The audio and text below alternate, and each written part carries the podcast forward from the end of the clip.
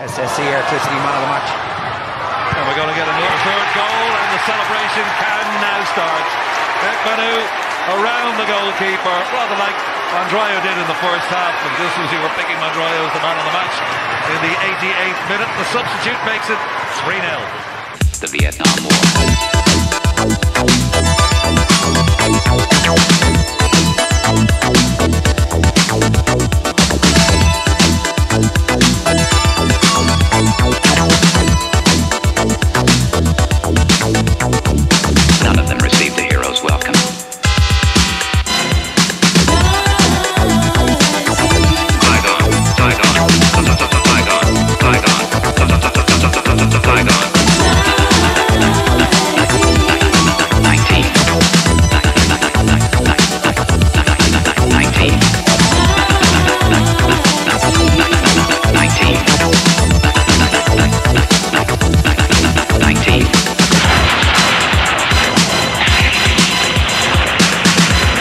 Welcome to Tales from the East End, episode 178, and it's me, Gary P, and of course, the Prof Car Ready.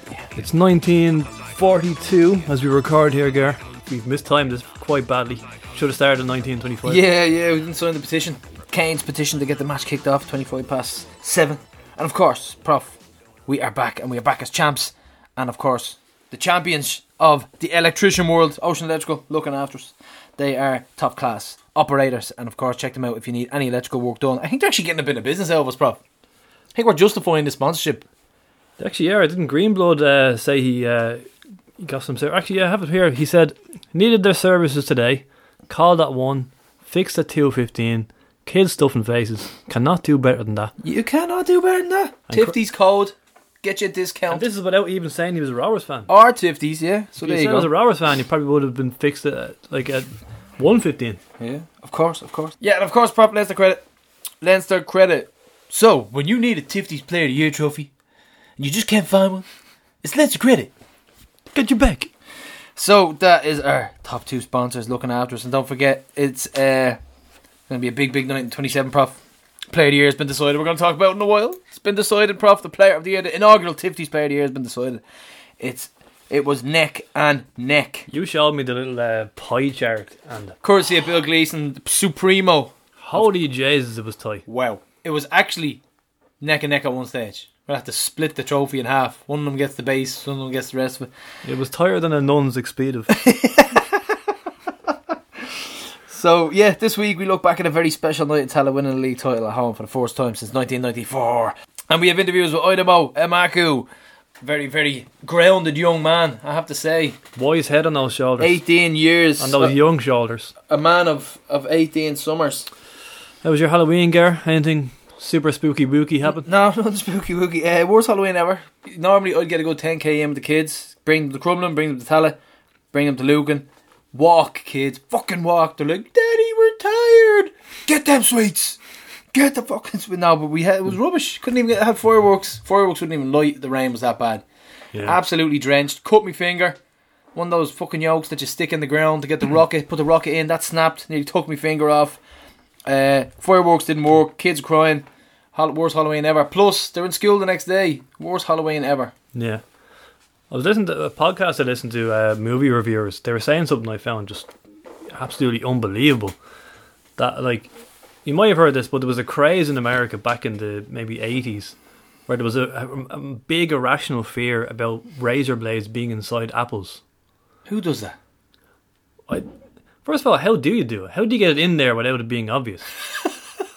Let's not even talk about that. Let's take a step back and say, why would you even attempt to do it? Why would you do that? Yeah, but like, where did this fear come from? To the point where they were talking about in their town. I think it might have been somewhere in the south, and he was saying that parents in his town brought their apples in to be X-rayed No, that's a, after that's that night. Absolutely never happened of the year award. Now this fella lived this. He's talking from experience. X-raying apples for razor blades. What? What? There's so many steps before that before you get to that. So here's the poor fella who needs an X-ray, and he's like in pain in the A and E, and they're like, Where, "Where's what's going on? Why am I waiting so long?" fractured We're my arm. X-raying apples for razor blades. That's what's going on. Just Absolutely insane. No, Halloween. Halloween is one of my favorite times of the year. Big horror movie fan. So is the missus. One the one one of the main things that we get on about and argue about is horror films, and we had a good debate there about who was the best serial killer mm. and who was the best killer. Jason, Freddy, you know, stuff like that. Really, it's that's a debate that goes on and on. So we were having a good old chat about that, but. The in Canada, as you were talking about, Canada they brought in a, like a a rule or like a law years ago where you can't actually give them anything without a wrapper on it. So everything has to be sealed. Like you know, Oh, you get like monkey nuts or some Egypt give you a fucking banana. You can't. None of that. None of that can happen. But uh, yeah, no, the hall wasn't very good this year. I'm not happy. the candy hall. Yeah, the kids are grounded. Sticking with the American lingo. The hall, but uh, yeah, no, there was it wasn't great at all. It wasn't great at all. There's always one good house as well that you always go to. You know, you're gonna get some badass candy. People have been enjoying the uh, the nightclubs being back open, Gar. Dan, Dan Fulham and Coppers, Barry bouncing around the place in town. Yeah, I think I'm. Uh, I think I'm getting old, prof. I think I'm getting old because I was thinking to myself, right, I'll, I'll go out and have a point. Like, so I'm actually steering towards being a person who doesn't drink that much at home anymore. So I know I normally go into the off and buy loads of different beers and think, lovely, this is this is great. I'll go home, but now I'll be I'll be sitting there because the kids are a little bit older now, and they're out doing their own thing, and I'd be like, "You want to go to the pub?" She'd be like, "Yeah, let's go to the pub." so I'm just I'm, I'm getting a lot more accustomed to having beautiful Guinness instead of just kind of beer bo- bottled beers. But obviously, I still love beer. But um, no more clubbing for you. So. yeah, I, I just thought to myself, "Oh, I don't think I want it. I'd rather a late bar. Getting old, prof. Some something we missed a couple of weeks ago, which I thought was absolutely hilarious, was um, you know when like when things uh opened up again, uh, the entertainment industry was coming back. Our own Buzz O'Neill was on TV in a few places, and uh, he was on what was he on uh, Claire Byrne or RTE Liveline or something. That- Yeah, something like that. Yeah. yeah, that's what the tweet here says at RTE Liveline. But uh, someone, because Buzz is talking about how the people in the industry have suffered in the last eighteen months, and someone replied at RTE Liveline, "Did you not say Buzz part owns Shamrock Rovers, and he says he's broke?" There's about six hundred of them. And then all the replies were like, "All hail Sheik Buzz, Roman Abrama Buzz." Chic Oh man's buzz. Just thought that was amazing. Uh, Roman Abramovich. Oh, you know I cannot name. I can't refer to him as anything else now. So someone's at home thinking like that someone is coming on giving out about him not being able to make a living for a year and a half, and he's thinking, "This chap owns a football club." Uh, yeah. So, prof, the feedback has been fantastic. Um, Scott Kirwan, friend of the show. It finally happened. I finally caught up with e- at East End Pod. I'm new to the podcast in general. I only started listening to Locked in lockdown after Christmas. Being the obsessive that I am, I had to go and listen to all of them back to back. Great stuff, lads. Keep it up. That's fucking insane. All of them from the start. That's insane. That's 177 episodes. Maybe you could write a book. That's uh, fair play. That's commitment. That's insane. That's like I'd love. I want to know his, his thoughts on our progress of style. In some ways, I'm jealous because he got to listen to like all right through the bad times. Yeah, You know, some sticky spells. the Bohs, the Bohs spell where we couldn't horrible beat them. Bohs defeats. The the Yeah. time where we had to kind of talk about where fans wanted Brad's head, and then we were kind of saying no, we're Yeah. we're, we're fucking sticking with him, which we always did, by the way. That's Scott who does the, the program actually. Uh, That's impressive, man. but uh, actually, yeah, question for you, Scott. If you're listening, I presume you are. Since Surely there's a there's something we can give him for that. Jesus since Christ. you've listened to that many in uh, since Christmas, I presume you're listening. But uh, tell us, what's the hardest we went on on the management team? I- Like we we always stuck by them. Yeah, I think it was one of the bow. One it was it was a period during the Bohs one where where I remember me and you just being in the height of it, and I I remember going deep. I remember just talking about all the players not being good enough, the players not giving a fuck, Brad's decisions being wrong, and I think you were just like, yeah, I totally agree. We're totally totally fucking shit. It was the balls and and cup defeat to draw her the back to back. That That's was, what it was. Yeah, that was like we were disgusted with the team at that time. we were, but we didn't. We never called for anyone's head, and I think that's that shows like perspective in our from our from our view because we like we've been that bastard club and it didn't work. I think pay, it's paid dues now, obviously, but Didn't someone accuse you or accuse us of wanting Bradley out And then you texted me. I was like, "Did we ever want Bradley Hill?" Yeah, I was like, did did we? Because I was like- mad here. I was like, think about that would have been highlighted and replayed countless times. By every WhatsApp group that we're in. Definitely didn't. I know we did not. for Because we're, sometimes we're under a microscope and we like drop a player one week. Can you imagine if we said Bradley Hill? I still get accused of not rating Jack Byrne. still. Jack is back, by the way. Hashtag Jack is back. And we don't care about what's assists. Yeah. Gra- yeah. Gra- I'm guilty of not counting them. I'll, I'll hold my hands up Can we there. just point out that there's one individual who does this every time? We won't name him. Poker Dukes. But it's it's uh, it's one individual who with a very photographic memory who seems to pinpoint things that we say. He's a fantastic assist maker and I love him. But I just have not counted them. I'll try next season, I promise. So Um, yeah, more stuff from last week. Our, our, our interview with the authors went down well. Interview with the authors went down well. Yeah, absolutely brilliant. Loved it. Absolutely brilliant. Um, could have could have been chatting all night. Could have chatted to them all night. It was fucking great. Yeah. Really was. Really looking forward to getting my hands on one of those. Big queues outside the shop uh, for the book because they were signed signed copies uh, before the match, after the match, and then Saturday again. I was Uh, coming into the stadium at about half six, seven o'clock, and the queue was out the door, right down to the to the ticket stand. So, Mm. definitely a good take up, I'd imagine. And of course, if the lads, it's all good to go. If anyone wants to bring bring down a couple of books, a couple of signed books, the two authors, they're very very welcome to wel- to sell them at the Player of the Year awards. We we've agreed on that. So, Mark Yeah. Lynch, you can you can fill the Range Rover full of books. Get your arse down. Make sure you buy a ticket as well, Mark. I notice you haven't got a ticket yet. You will be left outside waiting. Ah, where's your ID, please? Where's your ID, mate? Can I come too? Uh, a couple of good notes from from Macdara. He said that someone bought a copy of Tallaght Time as well as their book Oh yes. in one go. oh, There you go. where were you, Prof? Where were you? Well, I was there early. You should have been there signing, putting your John Uh, Hancock on it. First customer, Sean Gannon. I saw that. Two books, Bukes. Two books, and uh, great stuff. Yeah. Good rings, in, man. My man who doesn't like Bukes is uh, Billy Nolan. he he sent us a message on Facebook. Picture of him saying, "Hey Bukes." but um, yeah, they got a bit of publicity. Did you notice that? Um, They've been uh, they've got friends in high places, haven't they? when I when they showed me the book initially, the first thing Macdara he had the manuscript in his hand. Remember, I met him at Roadstone, and the first thing he showed me was he flipped it open and he said, "Look at this from Jack Byrne," and Jack said, "We would have won the league last year by a mile, even if it had gone fifty games." Yeah. And it's one of those standout quotes. And sure enough, that that got picked up in the Star, and uh, and then that got a bit of traction. And then Jack quote, quoted that on Twitter, and then he said Dundalk's last thirty six games against our eighteen game league win would have been more fair for Pat Hoban, I think. More But um, yeah, it was it was similar with time, Like I remember some of the Stephen Kenny stuff, extracts were used in the papers, so it's kind of a good way to generate a bit of interest. yeah, like I said, friends in high places, Prof. We certainly couldn't generate that type of publicity. And there was a quote from Alan Kinsella. Do you have that there? Yeah, he got it signed last night by Macdara, and Owen ended up reading it till all hours. Fantastic book.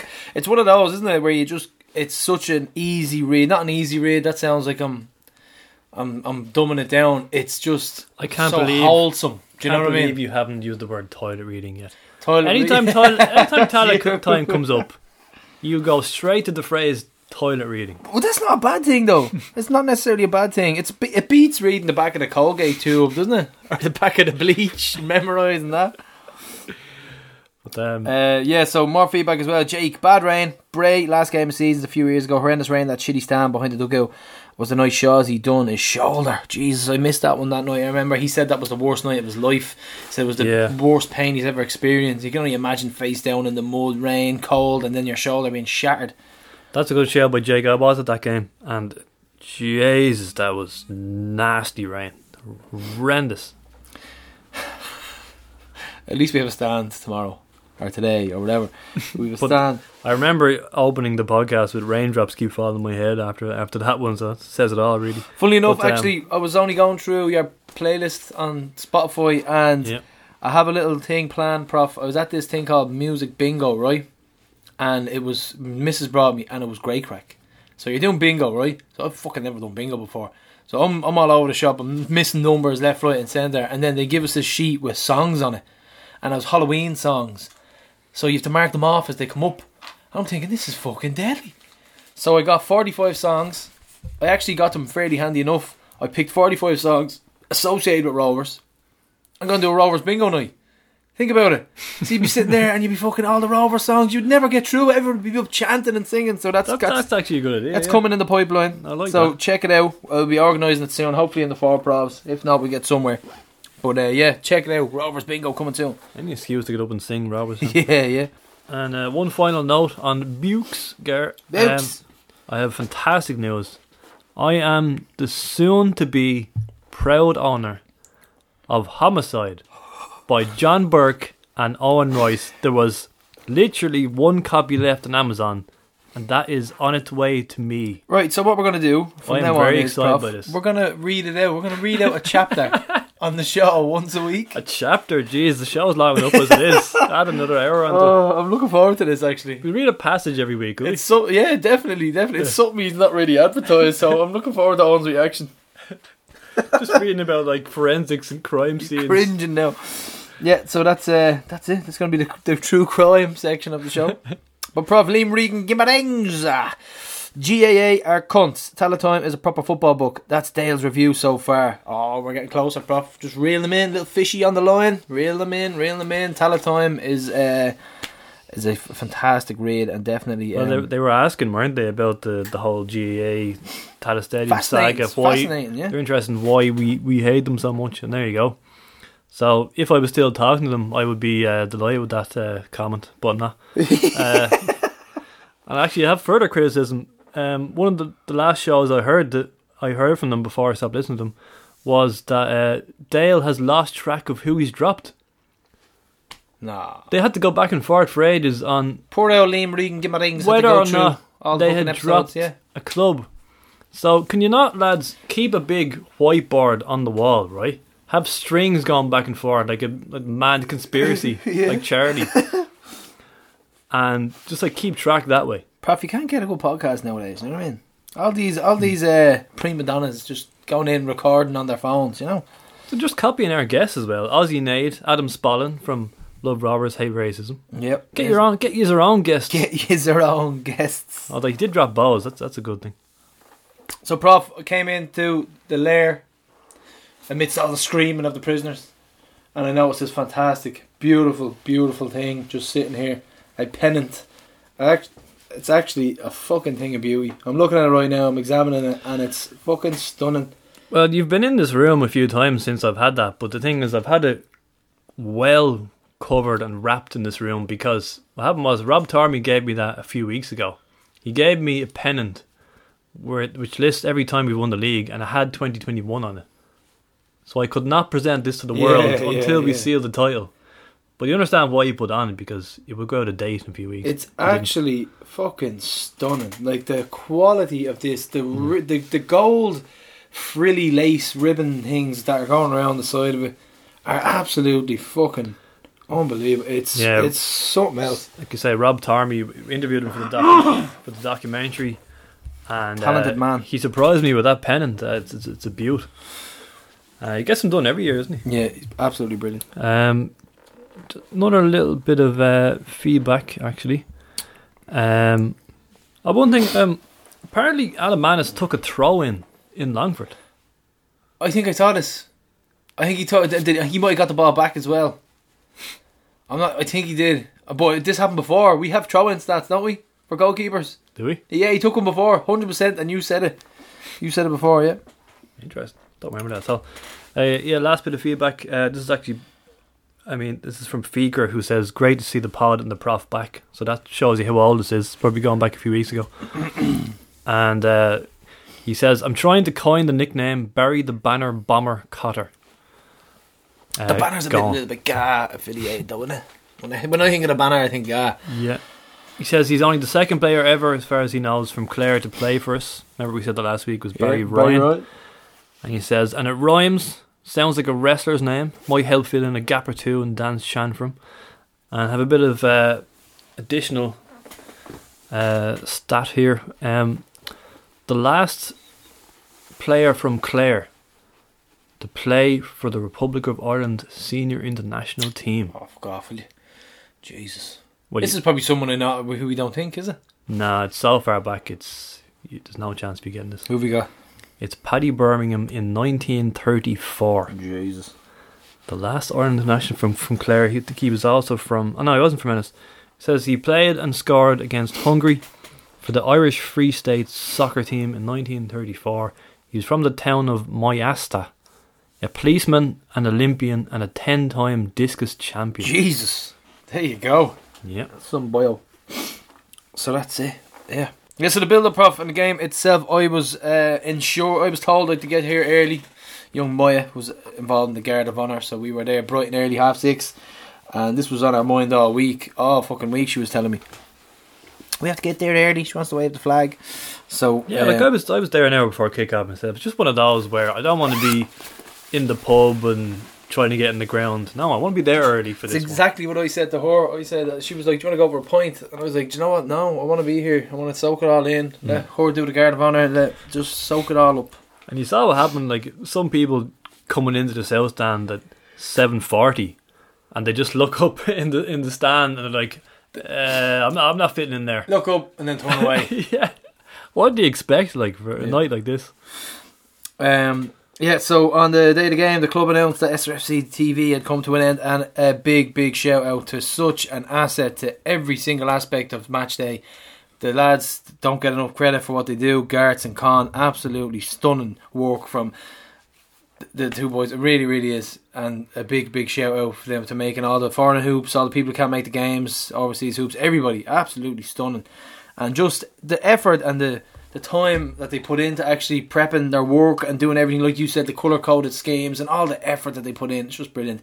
And we are honoured and honoured to have the Garts man presenting our Player Year Awards. Unfortunately, Con isn't available. Uh, I think he's a bigger media whore than me at this stage. but Con's not available for this one. But we have the Garts man. He's going to interview on our Player of the Year, which we will not tell you who it is. And hopefully the league trophy. And Brad's will turn up as well. But yeah, uh, Yeah. brilliant stuff, Prof. Give us your thoughts on the end of SRFC TV. Yeah, I love the nights that we we uh, did the home games. You know, kind of f- waiting to find out who Garth chooses as a man to match. So you're kind of like in the 87 to 88 minute, and then I know that's who I'm interviewing. So then I have to head over straight after the final whistle and kind of prepare questions and stuff. And then like I'd meet them afterwards for a chat and stuff. So it's always like a good night. Like I say, Con Con is fine. Con has fingers in many pies. Yes. he does a lot, a lot of accommodating. But me and Gareth, we're out of a job, Gareth. we are out of a job. So you're going to have to uh, whore yourself out now. Some We're- game shows, maybe. We're free agents now. I'll see there's a spot on the couch for Gogglebox. Both free agents. I think snails, uh, snails, shells have been sniffing around. Shells, yeah. So, Um, uh, yeah, Prof, great stuff from the boys. Really was. So other other build up kind of in the media was um, the media really picked up on Brad there saying that we could become the first team to win the title in Tallaght. Because he was saying that a lot. I had said to him on the Thursday morning, we haven't won at home since the RDS '94, and it seemed like he just ran with that, and then it was going in all the papers, and um, yeah. So then we had uh, Sean Kavanagh. Do you have that there? Poor old Cavo. Just can't get a break. This fella, he's back in a brace. It's been one of those years from frustrating. And us, because on his day, he's fuck, he's brilliant. He's one of the best players in the league. Best left foot you could in the league, without a doubt. Best left foot in the league. So, unfortunately, he's back out, and hopefully, hopefully we can uh, we can get him back fit for next season. So that's what all his focus is about now: is keeping the head straight, making sure that he gets all the, the prep and the rehab he needs to get himself back up and running for next season. And I know it's tough. It's easy for us to stay here, but it's going to be tough on him mentally as well. So all the best for Cav. Aaron Dunn, Prof, tweeted Dublin Bus. He says, when's the next flight in due? Tell us what he text back. Tell us what they said back.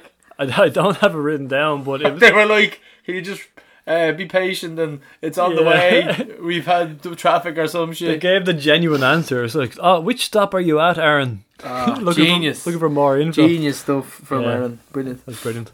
Dan McDonnell article. He said two titles, but very little love. Why are champions elect Sean Grover so unappreciated? It's because everybody hates us. Next, please. Did you read it? No, no. Next. That's what it is. Everybody hates us. Simple. Yeah, yeah. That was a good article. It's kind of like, We have our faults, right? Rovers have their faults, but off the pitch, on the pitch, we are getting our shit together. The academy, with winning leagues, winning titles, the way we run the club, everything is done well, and that provokes people not to want hmm. and to do with us and want to have pops. That's what it is, though. What else? What else is it? Why else is there so much that love? And they'll say, "Oh, it's a shit league." You're in that league. You're the one who couldn't put up a title challenge. Don't tell me that league is shit. We beat everything in front of us to win that league. That's just it. It's just standard when Shamrock Rovers win the league. We we only win COVID leagues. We only win bad leagues. Funny how that's always the case. I love it. I love it. It just shows you people are kind of infatuated, isn't it? So it's like when other teams, when we don't have a genuine challenger, it must have been everyone else's fault for not putting up to us. Not that we were good and we just pulled away and we were too good. Definitely. But um, yeah, beforehand, Tony O'Donoghue asked uh, if he thought we were getting the credit we deserved, and you just see you saw Bradzer smirk, and he just said it doesn't really matter. This team's has created history, and this is a post match, Yeah. and uh, we're not we're not worried about that. And just I I I rarely read the replies to the official Twitter account or Facebook because it's always just just garbage. but just out of curiosity, I remember like I think Roberts tweeted that we were champions in the final whistle, and the first reply is some guy called Wee Pep, whoever that is, We I- petal. and he just goes, We petal five six oh oh four three two joined in yeah, fucking October twenty twenty one. and he just goes, enjoy your celebration, but like Dundalk, Cork, and Shelbourne, it will inevitably lead to downfall and ruin eventually. Jesus. So these are the restore responses you're getting on uh, Yeah. social media from fans. It's Great. just I love it. love it though. Just loving the, the jealousy and the bitterness. You also notice the day before the game, Virgin Media were doing interviews and they were asking Bradzer and the players about Bradzer's future. It just felt like it came out of nowhere. Suddenly they're asking, I can't even remember who they were talking Don't to. like that. I thought it was Neil Farrugia or a couple of players, but and uh, just felt like they were trying to get headlines. You know, actually the headline was Bradley non-committal on future, and then you go down and read the quote and it says he has no plans to do anything. that's not non-committal. That's that's an answer. Yeah, yeah, yeah. It's um, it's uh, listen, it's, it's CV and it's CV is packed at this stage. You know, two titles in Yeah. a cup. It's it's un, it's inevitable, but It's the price of success when you win two league titles. yeah, at then the age this, of thirty seven. then this talk begins. Yeah, definitely. Yeah. Yeah. But let's just push it to the back. Let's, not, let's just skip that one.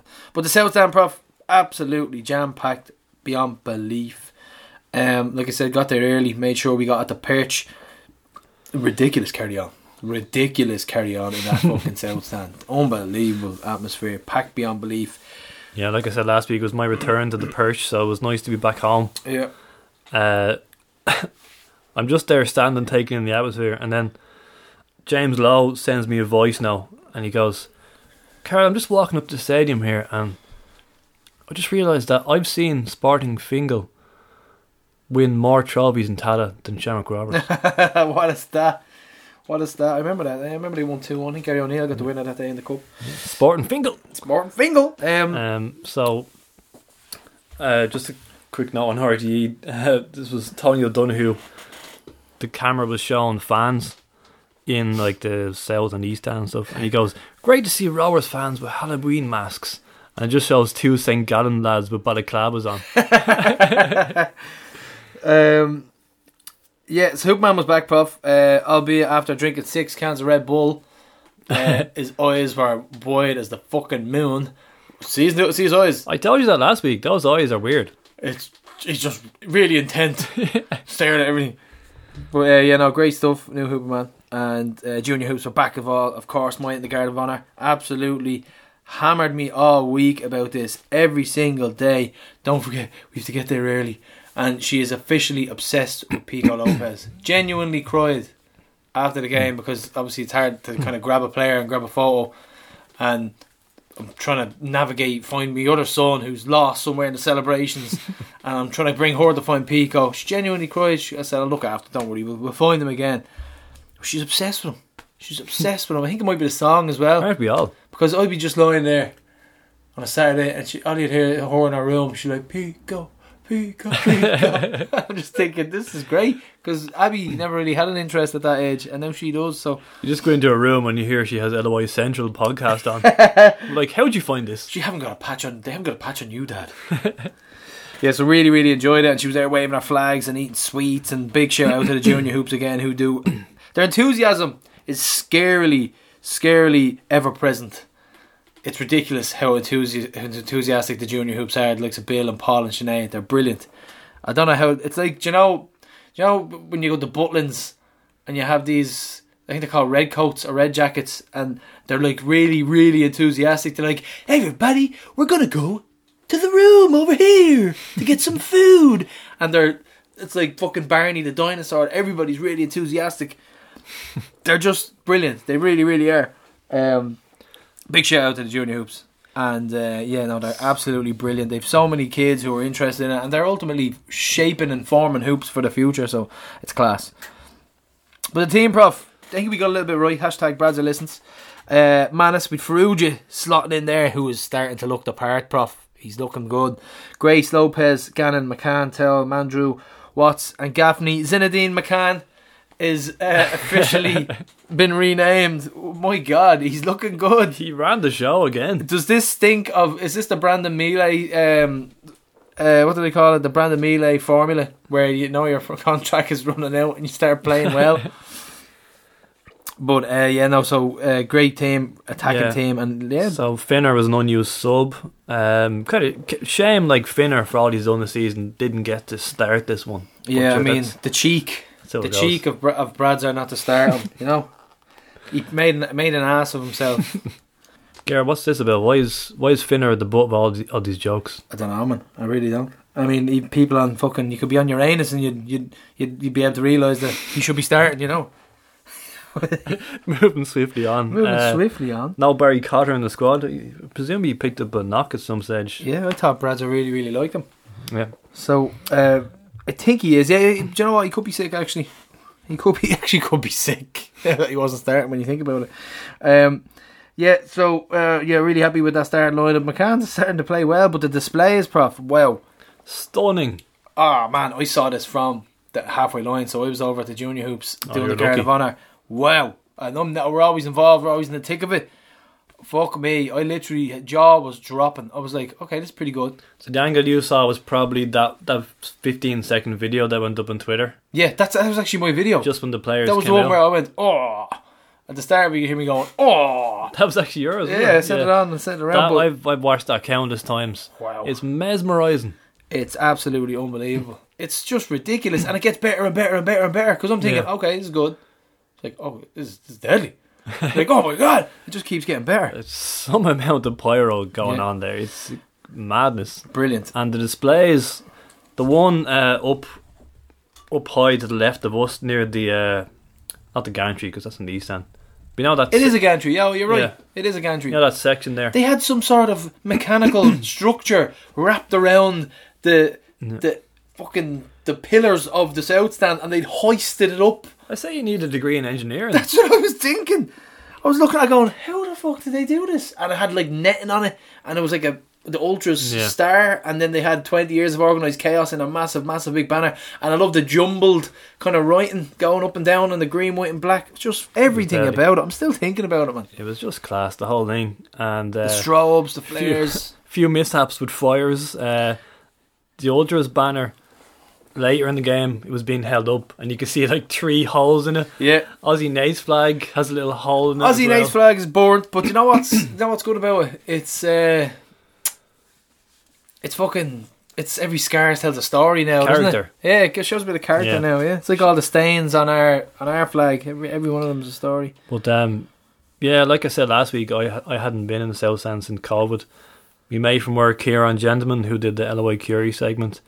I made sure he was in the South Stand for the first time as well. Well, And I reminded him of a comment he made a couple of years ago. I think I said on the podcast that he said, because he's a Man United fan, he started talking about an atmosphere in the pub for a Man United Liverpool game. And because we weren't friends yet, I didn't like slag him. But I, I reminded him of it on that day. I said, I remember you saying that and how stupid I thought that was. and I said, this is going to be an atmosphere. Wait for this. And you were fucking no truer words, Prof. No truer There you go. Um, Charlie Maloney's minutes applause. It really, really went into it nicely. It fed into it nicely, didn't it? The display and then the minutes applause. So big, big one for Charlie Maloney. It was it was just hard to hear anything. Like I couldn't actually hear it being announced, but then everyone started saying "shush," so it was obvious. But uh, so some very um, emotional videos gone up on Twitter as well. Uh, the um, a video of him selling the Irish Socialist. I'd say there wasn't a dry eye in the house, but yeah, big, big shout out to the Maloney family and condolences going out again. yeah, But- the squad were at the funeral and everything, weren't they, Bradzer Yeah. and the players, which is uh, always a nice touch from from Rovers and the club. So a big shout out to them. But Maloney, our, our very own Maloney, of course, friend of the show, he says, I'm back in the house watching the replay of the game, sitting in my dad's chair. He was king of the house. He saw three league titles in the Tallaght era, but was only four days from seeing our latest one. When his name was read out on RT last night, it gave great comfort to my man. So, um, like I said, very, very sad for uh, the Maloney family, but no better man to put it into words than Jason. So, um, like we said, our condolences. I'll move on to the game, Prof. And I was coming back from the Guard of Honour, right?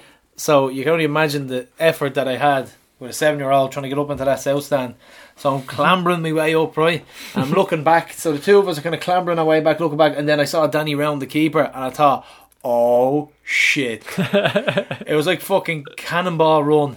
I was, I was like Indiana Jones with You're the like, child in my not, arms. Not now. Yeah, now. I was like that. I was like, da, da, da, da, da, da, and it was just people raining down on me, and I have her fucking bear grip. and I'm going up the stairs, and people are dragging out of us. It was nuts. It was absolute bedlam. She will never forget that. Never forget. It's like climbing Mount Everest. You know, it was like remember that time the Finn Harps bus took me about forty minutes to get to the top of it. That's what it was like.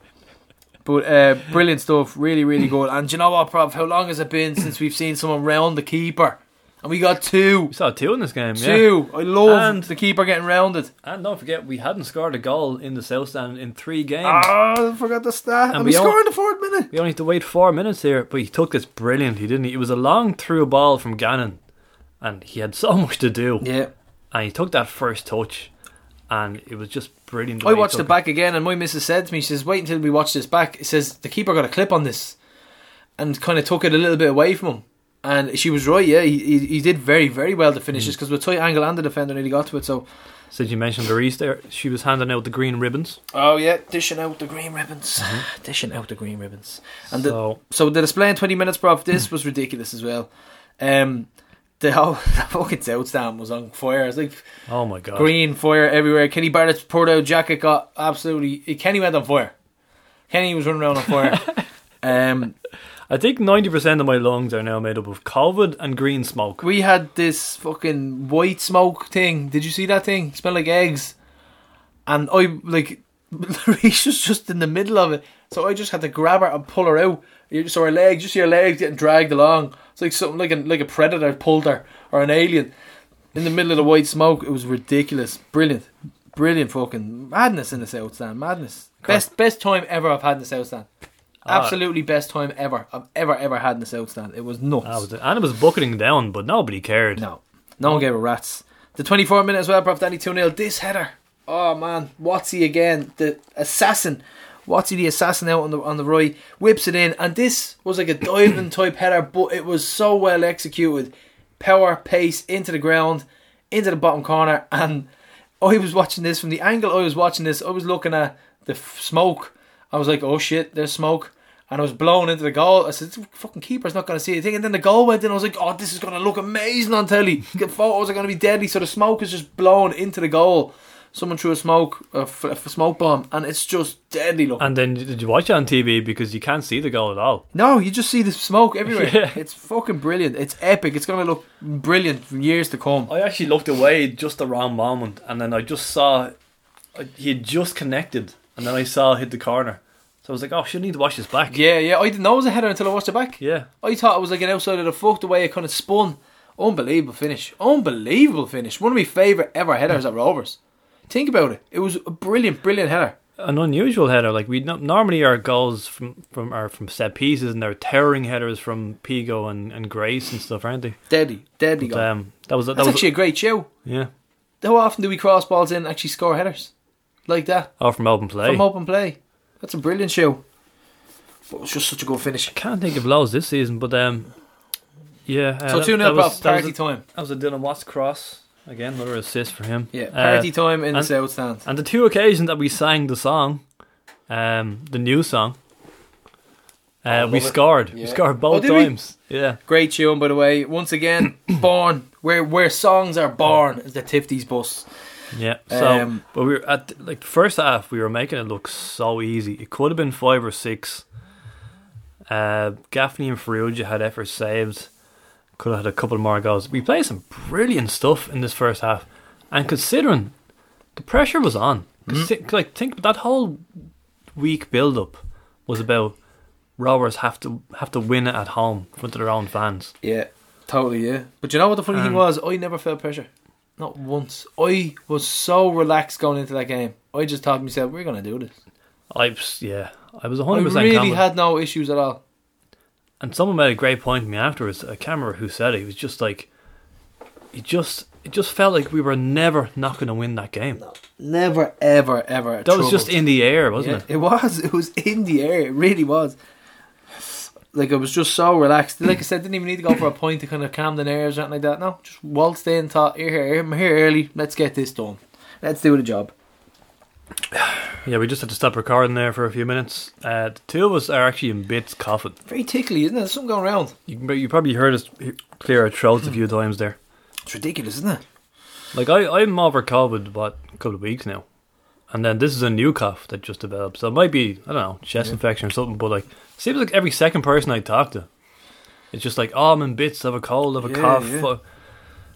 I was just out the back of bruised ribs as well, which help, Hmm. which doesn't help. Which I, with, I seem to develop a lot of cough and a lot of mucus and all Hmm. sorts of side effects. But uh, yeah, now two of us are struggling here, Prof. And what happens is people can't uh, they can't separate it from the sesh. They're like because like obviously we celebrated our title win on Friday, and then everyone's getting their COVID tests on, on the Yeah. Monday morning. I was like, did I go overboard or do I have COVID? COVID tests are the new fear, aren't they? It's an antigen test, isn't yeah, it? yeah, antigen testing. It's the So- flu, flu season, as they say. Yeah. But yeah, second half, Prof.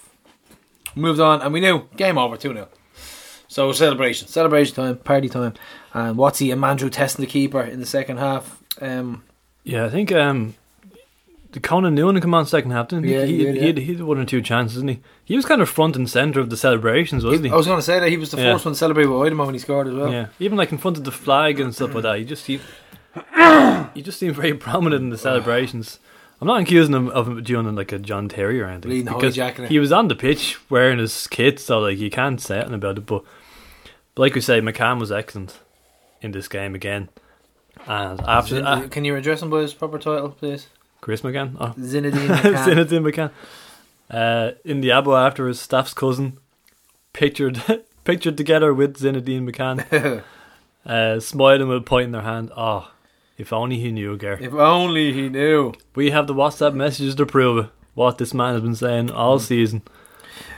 And uh, So yeah, like we said, just party time. Just I was all about getting the tour. Now we had plenty of chances. I had another chance as well. He, he rocketed a shot, nearly nearly burst the back of the net. Loads of chances. Uh, who else? I think Greener had one. Just it was party time, and then in the 89th minute, prof Aidomo comes on, and Aidomo just rounds the keeper. well, it was a great move. First of all, like lovely build-up play. Great, great move. Lovely, lovely build up play. True ball by Burke, you think it was. So Aidomo's thinking to himself, I'm true on goal here again.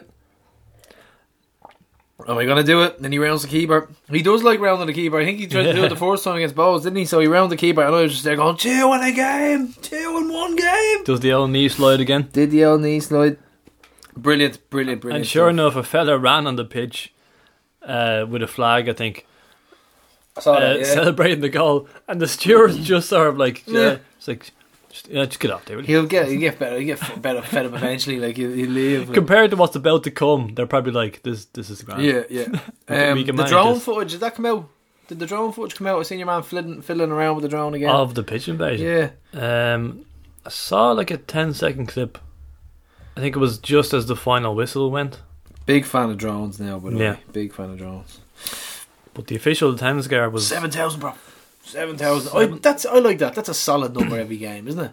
seven thousand and thirty to be exact. Seven thousand tours. What was the Dundalk attendance?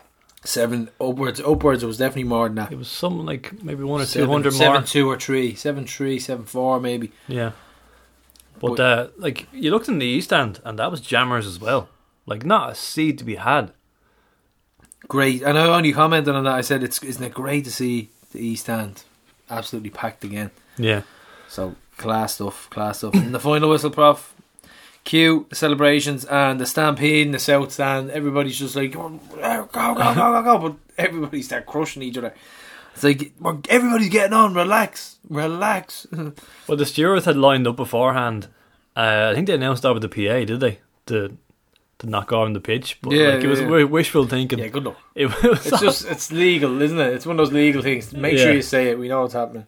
Yeah, but um, like that's the first proper Tallaght pitch invasion. Like when we beat Bran, when we scored the two goals, I think like fifty people ran f- on from the south stand, a lot of kids and stuff. Uh, But uh, first one Tallaght, like, was that your experience with the, with the pitch invasion? You're were you kind of rushing or no, I knew we were going to get on. I knew What? it, and I was just trying to protect Jaden and Maya with me as well. So we were just kind of making sure they were okay. But And I, I knew, I knew that the mud at the just as you get onto the pitch was going to be there. So on my way down, I was thinking, avoid the mud, don't slip, don't fall into the trap. title winning night uh, veteran there? Yeah, Maya- We because we were up in the purse, so like it takes a while to. with that many people, it takes a while to get down to the gate. yeah, yeah, So we're just kind of starting there, like going, "We go on the pitch? Yeah, yeah, we're going on the pitch. yeah, yeah. Fuck it, go on. Just wait." And then, But, uh, and then uh, we're going on the pitch. Rang around. Yeah, but um, yeah. And then when I got onto the pitch, like you just you're meeting all sorts of people, people from our group, people from work. Eh, just hugging. Just it's it's a hug fest. You're It's- hugging it's, like someone organised a random hug fest. It's like Mm-hmm. come on to Tallaght Stadium and hug random people, and you're just hugging everyone. You're like, ah, there you are, Jello, yeah! And then you're running around. You're just you're just running around random. it's just like yes. And you're trying to find a player. You see a flare. You grab that. You're like, yeah, there's a flare. And then you see someone else, and you're like, how are you, Theo? Yeah, you hug him. Yeah. So people you know well, people you'd not seen in ages. You're seeing like just like two thousand people or something around the pitch at this stage. It's, it's madness. I saw Ed just had his his fortieth, his his real one, Gar. His real fortieth. Yeah, Real I meant to say that to him actually. Yeah. Do you see the picture of uh, Pajo holding the finish flag Yeah, at his yeah, yeah.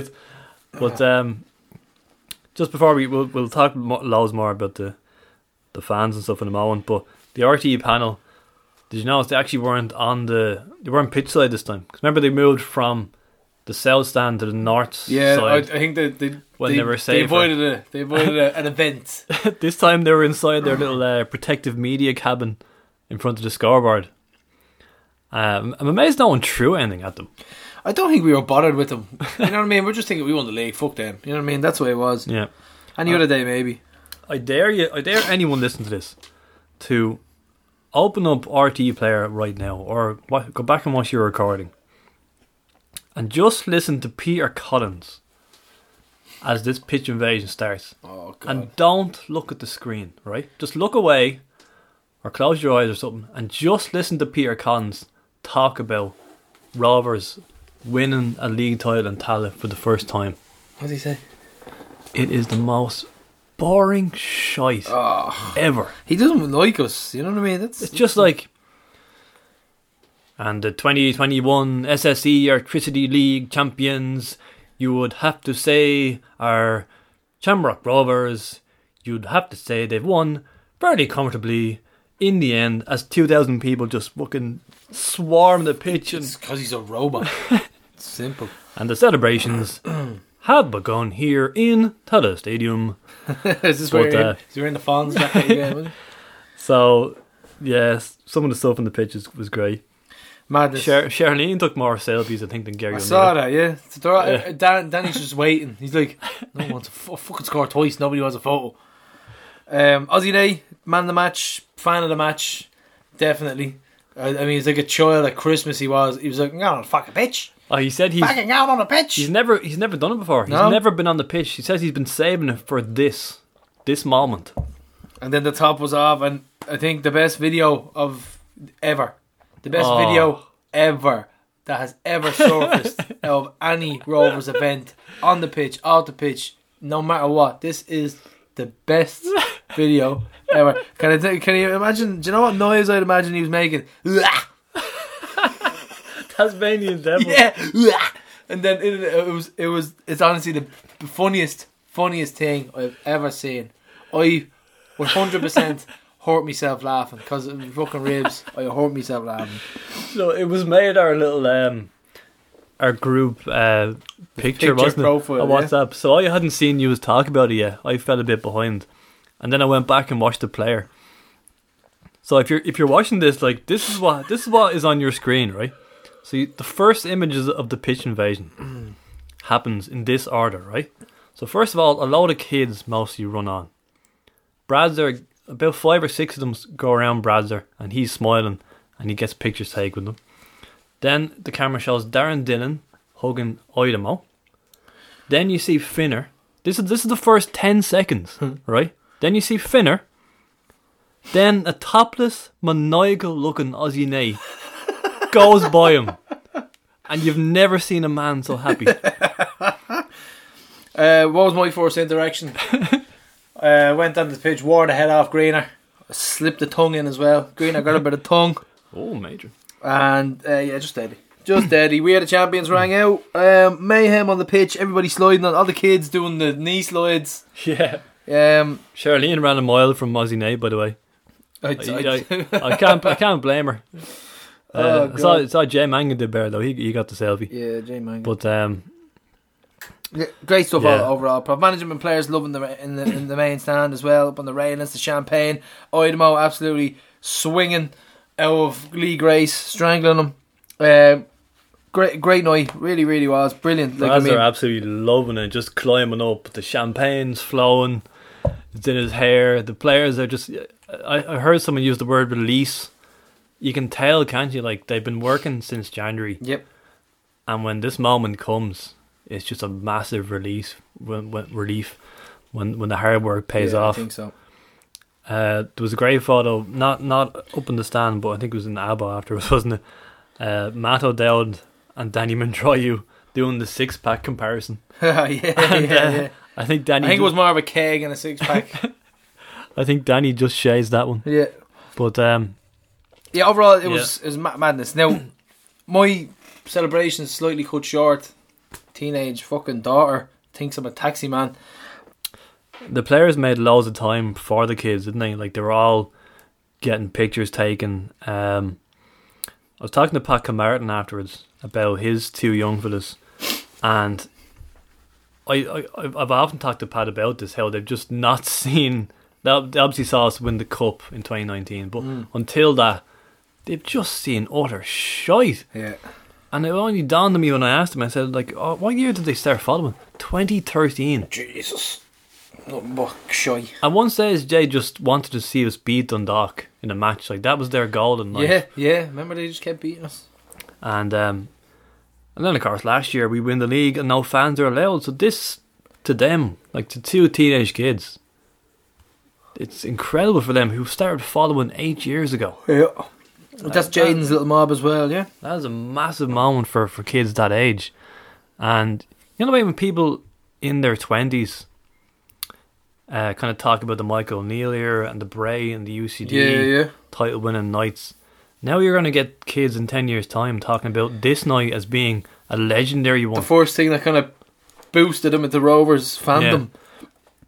And it just seemed as well the COVID thing last year not being there, it just seemed to add another layer of emotion and chaos on top of everything, didn't Yeah, it? absolutely insane, yeah. And like like we said, the displays were top class. The whole night would just be forever remembered. Yeah, unforgettable experience, realistically. Like, the video popped up. I think was it uh, something Richardson, Philly Richardson. Uh, it was uh, from RTE, obviously, and the camera just pans across dozens and dozens of Rovers kids, kind of leading over the advertisement boards. Just dozens of them, and you're just like, wow, that is, it's nuts. it's great to see. Like that's that's the future. Yeah. So, uh, yeah, prof, uh, the after after events of everything, the probs, the abo players went to the abo. lock in in the Abo. Absolutely, absolute scenes in the Abo on the 20th anniversary of the uh, the Ultras continued on in the four pros with a set from DJ Paul Kinsler, aka the Prosecco Prince, and uh, yeah, nuts, absolutely jammers in the pros, jammers in the Abo. Um, Yeah, there was a song for for Joe the Hoop. Uh, it was a nice touch. Uh, whenever anybody came came late, we'd sing "Abba Rejects." Hello, hello. that was great. Um, yeah, obviously the players went to the Abo, and uh, some some nice stories came out of that. Like Paul McGrath made a great point that he was telling uh, Cronin that every time a player was subbed, they should have been told to vacate the pitch on the far side of the ground Yeah, yeah, and yeah. take in the standing ovation from the south stand, kind of like Cotter did and McAniff did uh, a couple of years ago. which is you're totally entitled to do. You can you can go off the side of the pitch if you want. But Bradzer, like from from from that final whistle, he just did not stop smiling. Uh, I interviewed him for for uh, social media. Couldn't stop smiling. It was just like a release, like you said. Yeah. Then he just bounced into the abo. He was absolutely loving it. The players were loving it. Um, they actually played that interview actually on on on News Talk. Uh, someone pointed out on Monday night, my interview with Bradzer was just played on News Talk. Oh yeah. I don't think that's happened, and but they might have done a few times, but I'm Top not. they play their dues. I'm not aware of it. I remember my first one in 2017. I asked him why he played the kids in Kilkenny in the Leinster Senior Cup, and then they played that that clip. We But, uh, to about But that. yeah, first first time since 1994, Kerr. So we did it, prof. We're done with champs. And some people wanted us to win on Monday night, sitting in our houses. Insane. They're just nuts, including the players. They probably they wanted it done and dusted, didn't they? Yeah, I just don't get it. So Um, the rollover, prof. On the Saturday, I woke up. Phones were hopping. Where are we all going? Where are we all going? Terenure Inn a Rovers hunt for years now, and we all ended up there. Great spot. Loads of points with the whack and the whack express, dangerous Dave, the Duns, the whole lot, a few ultras as well, as well. So great to to have a few more points. Lovely, lovely. And by the way, the fucking barman. Can we talk about the barman in Terenure Inn? Yep. Absolutely on fast forward. Speed. I've never ever seen anything like this in all my life. This was just crazy. Barman of the year. Garrett, like at one stage, I asked him for a Guinness, right? And I started talking to Mick McCarthy then. And then I get a tap on the shoulder. Like five seconds later, he's standing there impatiently waiting for my card. He has the Guinness in his hand. Ridiculous. Like, what? skills, man. He was obviously stealing Guinness from other people's orders and giving them to me. He is ridiculously good. Oh man, you go there just for the service. What were you saying? That's the best way to introduce AI. Yeah, Uh, PowerPoints. yeah, that's it. He's he's he's like a robot, and we've we've It- started off well. Bring them in. It just no defied physics the speed he was moving at. But uh, yeah, like lovely, lovely point as well. yeah, like a lot of the kind of the, the Pines crew were were at this one. Uh, a few ultras and stuff. Um, fierce debate about player of the year broke out. Took over. Ah, It took over. I sat down and I was just I was asked who I wanted to be player of the year and I said Rory Gaffney and then I just got abused for like ten minutes. it's it's it's good abuse though. It's it's it's allowed. It's it's I think Maloney's dead on. I think the emotion of the night. I think people are letting the getting a bit carried away. Danny scored two great goals. He's, he scored twelve goals in the season, but a lot of them have been braces. Although they have been big goals, no question. He scored. He scored goals against Dundalk and Pats. I don't put him up To there. win he's, games. he's in my top three. I believe. I, I agree with you. Yeah, hmm. he's not. He's not getting it from me anyway. Oh, no, top three, absolutely. But has he been consistent in the in those other thirty games? No. Finner Well- has been more consistent. Gaffney has been more consistent. Yeah, yeah, totally agree with you. It, it's a it's a marathon, not a sprint. Do you know what makes me feel better about my choice? What?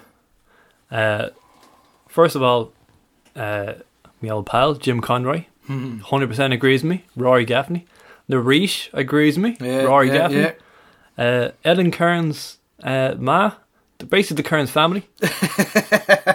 well, okay, Ellen wants Pico, but she just she loves Pico. But uh, just like those are people who recognise commitment and they've they've seen it all. They've seen players win this Player of the Year award. Who deserves it? Who doesn't? Just those the likes of those kind of saying, no, no, Gaffney. There you go. But as I've said in the show before, if Finner wins it, I'm delighted as well. Hottest debate, and we we know who it is, Prof. We know who has the Tifties Player of the Year awards, but we're not telling you. We're Uh, not telling you. As the night wound down in the Terenure range, you know what I was half expecting? I was half expecting your man from Cork to turn up Oh, remember him? just to round off the evening. Yeah, yeah. Like the Kaiser. Like when we won the cup. Yep. It was funny over the two over the two nights. Uh, on the pitch, the four provinces, the Terenure, Terenure Inn. People just randomly come up to me and just go, "Prof, you're a legend." I'm loving it. I got that a few times. I'm like, "Thanks." Nice one. right, so that's it. Anyway, Prof. Next up, we have young Aidomo. So Aidomo Emakhu. Uh, we're joined here now by Aidomo Emakhu, who has a break. This has been a breakthrough year for Rovers, uh, scoring the third goal on Friday as we sealed our 19th title. Welcome to the podcast, Aidomo. How's it going? Uh, do you hear all sorts of bad pronunciations of your name? Yeah, I normally dread the away days, you know. Uh, people, clubs other than Shamrock Rovers trying to pronounce my name on the matchday squad. So I kind of just like wait for it. And then, uh, yeah, but I don't take much offence to it actually. It's just uh, common amongst these people these days, these days, you know. It's just, it's unnatural for some people. Yeah, on Twitter last Friday, you called it the best night of your life. It was a really nice move for your goal to make it 3 0 late on. Your first league goal for the club. The knee slide celebrated as a trademark at this stage. Talk us through it. Yeah, the, the goal was great to score, you know. Uh, my first one for the club. I've had a couple of chances early on in the season, and I'm just grateful that it came on the day we won the 19th title. Um, it was a great night for me, especially in the club. But uh, yeah, the knee slide, it's just something that happens naturally, really. Um, happened the other night, not the other night, in Europe against Chihuahua. Um, yeah, it's just natural. Um, I've always planned a few celebrations in my head, but the knee slide is one that always I always end up with in the end. Uh, you only turned 18 a few days earlier, and all. Uh, how special was it to get on the score sheet on a night like that, and then the wild celebrations afterwards? Yeah, I would have liked the my goal, my first league goal, to come a bit sooner, but obviously it came after I turned 18, and was, it was the perfect night to get it, I think. So uh, yeah, the night we won the league, the night my first league goal, topped off a great week for me, for me to be honest. And you were photographed strangling poor Lee Grace up in the main stand, Aidomo. yeah, I apologise to Lee for that one. You know, it was just uh, emotions are high, all the lads are buzzing. You don't really know what you're doing. So uh, yeah, I saw the picture on Twitter and I had a, had a laugh with Lee about it. And yeah, buzzing really. Uh, describe the carnival atmosphere in the ground. Um, describing the league win with your teammates as you looked down on as on the fans after the massive pitch invasion. How good did you feel? Seeing that many in entire stadium, I watched the game on TV, especially last year, uh, two seasons ago. Sorry, Dundalk. There was something like seven, seven and a half thousand in that one, and I just remember watching on TV. The atmosphere was amazing when Jack Byrne scored a goal. I always said to myself, if I play for Shamrock Rovers and I played in front of that many people, I don't know what I'd do. And that moment came uh, last Friday, and to score in front of seven thousand as well was just unbelievable. And to have them there to celebrate with us, it's just amazing, really. Allowed all the support they give me, I'm really grateful. And how much are you looking forward to getting that winner's medal around your neck and lifting the trophy in a couple of weeks' time? Oh, I'm buzzing, I can't wait. Uh, hoping they would have given us the trophy last week when we won it against Finn Harps, but uh, it just gives you something to look forward to now. Um, the 19th, it'll be a good day for all of us, you know. The 19th of November, a 19th league title. It's just great. And it just caps off an amazing first year for you, doesn't it? Uh, your first call up to the Irish under 19s and an international goal as well. Yeah, I've waited a while for my uh, international call up, you know, 15, 16, 17s, heard nothing. Even in 18s, we didn't have that year because of uh, because of COVID. But to finally being given my first cap at 19s and then to score get on me first on my debut as well was uh, unbelievable, especially for our country. You know, playing for our country is one thing, then scoring for our country, it's another thing. And it's just unbelievable. And I'm extremely grateful for the trust that the international setup and the managers have given and put into me. And you made your Rovers debut at home to Derry back in April. Had you already been part of the first team squad, training with them, and what was that like to make your first appearance? Um, I saw my contract back in March, and then I remember one session. This was the first session. Um, the lads that hadn't played on the Friday night came in to train with us. So it was. It was a mix of the 19 squad and the first team, and this was my first time ever being involved with them. And uh, it just clicked from there, really. You know, I got in more often, training with them, and it just clicked from there. I've always backed myself to go up the A groups and uh, to step up into the first team. I've always backed myself, and when the moment came around, I was ready for it. And was a full capacity 7,000 crowd on Friday, but everything was behind closed doors at the time of your debut against Derry. It's just not the same without fans, is it? Yeah, it's completely it's completely different. Um, I remember my debut against Derry, there was no fans in attendance, and it just feels like empty really. And it didn't. And of course, I'm grateful for my debut and stuff, but the difference you see with the fans and without the fans is unbelievable. And uh, I think in in every club, as well as a good relationship with your teammates, it's important to have them with the fans as well. So to have that relationship I have with all the Shamrock Rovers fans is unbelievable, and I'm just grateful for every single one of them, all the support they show me, and always encourage me and always drive me on. Uh, by the time of the Teuta game, you had only made a couple of sub appearances, but Stephen Bradley said he had a feeling it was the right time for you. He was looking like it was going to end in a frustrating nil all draw when you were introduced. And in the last minute, the ball just seemed to fall for you exactly in the right place at the right time. What was going through your mind as it did? uh, the gaffer always told me I was close. He always told me I was close to getting my moment, and he told me my chance would come. Um, I've been getting before the European game. Um, I've been getting minutes here and there, just getting a feel for the first team football at Shamrock Rovers, and as well as that around the league as well. And then the European game, I'm kind of watching on from the bench, and I'm looking at the game thinking. If I come on here, I could change something, and I was just grateful that he called me from the bench and he said, "Get ready, you're coming on." And when he told me, he hadn't quite sunk in yet. Um, I was kind of in awe, just buzzing to get on the pitch really. 'Cause we had fans in attendance that day as well. I think it was 1,500 it was, and uh, yeah. Then to score the winner as well in Europe is just every kid's dream really. And then the ball just fell to me, and it just took me a moment. It was my moment, and I just took it. Um, all the coaches over the years always said to me, if I want to score goals, I have to just get myself in the box, and that's what I've done, and that's what I've been trying to do, and add it to my game. And I'm just grateful that Europe was a chance uh, for me to score my first goal for this club. And it was a fairy tale moment, really, that a 17 year old would score his first senior goal and the winner in a European game. You soaked it all with the fans after the final whistle, and you must have been on cloud nine for days afterwards. I remember going home and I couldn't sleep. I was up to about three or four in the morning, just going through messages, people congratulating me, family, friends, all the fans. Everyone was unbelievable. I couldn't believe it, and it must have the moment must have replayed in my head for the next two weeks straight after that. And that's been the story of our season, hasn't it? Those late goals. Why do you think we've done it so often? You heard people around the league say they've gotten lucky or the boys towards Shamrock Rovers. It's not like that at all. You know, in football, you got to earn your luck sometimes, and by earning your luck, you have to keep going to the very end. And that's the mentality we have at Shamrock Rovers around the first team. Um, the gaffer, all the staff, implementing all the players. They're always telling us keep going, keep believing, and even if it's nil all, one all, whatever the scoreline is, we just keep going to the end, and that's it's been evident evident uh, throughout the season. You know, we've got them late goals, and it's been very crucial to our title, our title lift, our title victory. And it's amazing that you would have been playing under 18s and 19s football over in England, but instead you're playing men's football, European football, and scoring in Europe here. Do you think more homegrown talent will stay in Ireland because of the structures and the platform that Rovers can offer young players? I guess every young player has different aims and different goals they want for themselves, but for me, I think the platform is definitely here. It's definitely there, um, especially at Shamrock Rovers as well. You know, for all the young lads coming through. Um, uh, like I said, playing 18s and 19s in England. Again, other lads might have they might think different, but for me, staying here playing first team football was the best decision I've ever made. You know, um, you've seen the opportunities I've got, and yeah, like I said, I think it's the right choice for me to stay here and play first team football over the last year or two. And the fans have really taken to you. You're so exciting to watch.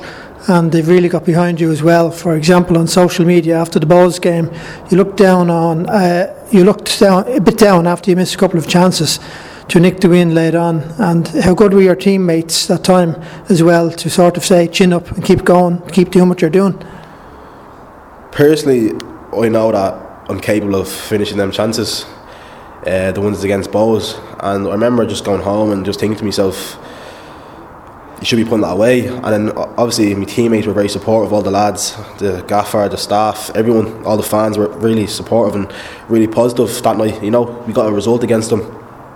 Uh, in terms of going down to 10 men, we probably should have won the game at the end, to be honest. But um, yeah, the lads, the lads showed me some support over the next couple of days, and all the fans as well.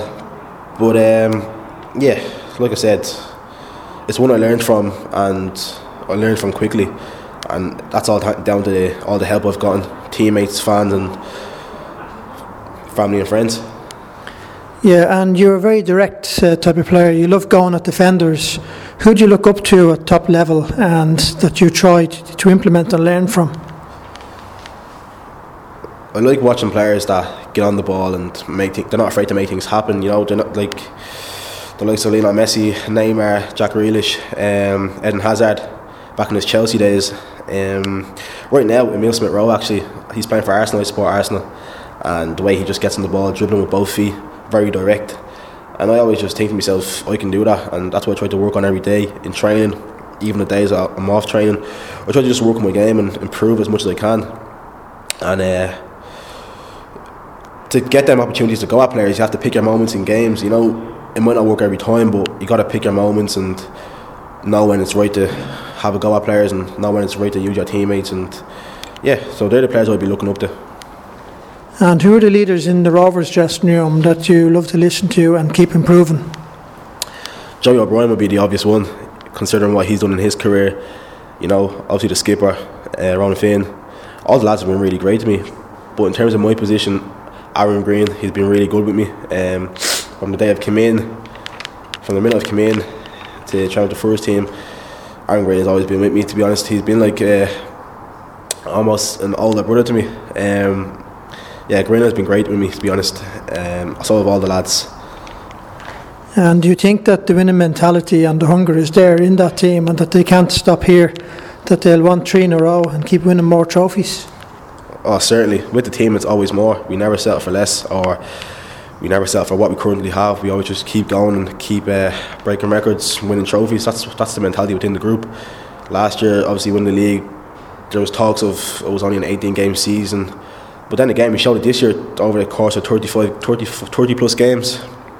We showed we can win the league, no matter the length of the games, you know, because I think that's what separates us from the rest of the teams in the league. And you're living in Clondalkin and you're still in school. How do you balance this with your football? See, it was really good because the club and uh, the club my school have organised it. They came together and come to an agreement. I'm training in some mornings and then going to school after. I'm getting extra help from uh, Moyle Park as well. I shout out to them because they've been really good with me. You know, they're giving me the help I need, the support I need. And yeah, I'm not behind or anything. I'm, uh, right, I'm where I need to be right now. So uh, yeah, I'm just grateful to have both them by my side support me. Now, Stephen Bradley was saying in the media a few months ago that you had trials in England when you were younger, but you nearly walked away from the game. He said you lost your way and lost your confidence at 13 and 14. Can you talk a little bit about that?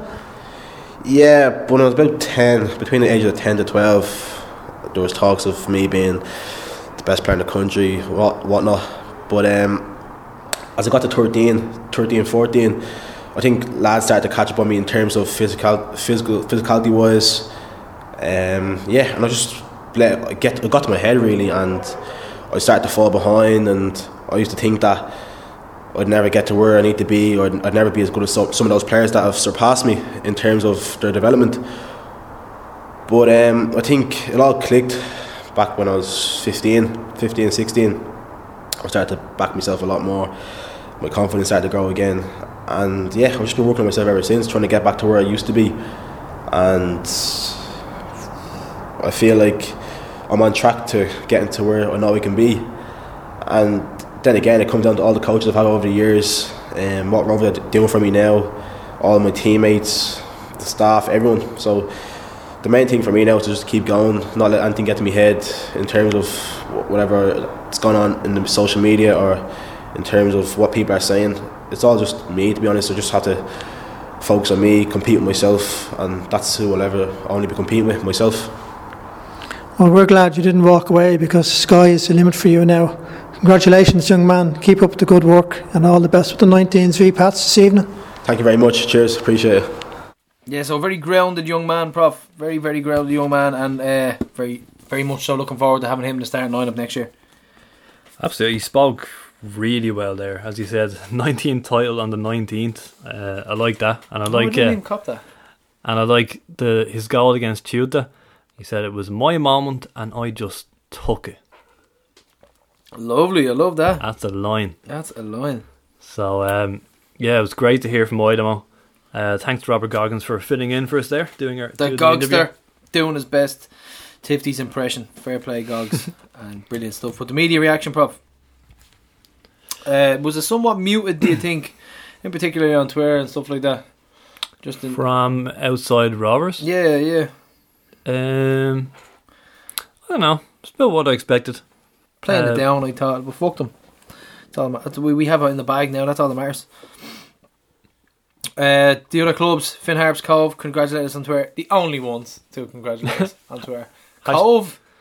Cove was an odd one, isn't it? Hashtag LOI family. Yeah, LOI family. And I a saw I saw Tutty giving out to the other clubs for that. Congratulating us. bit- he's easy at them. yeah. Um, yeah, Billy Dennehy, he put up a pick of the last Kerry man to win back to back titles.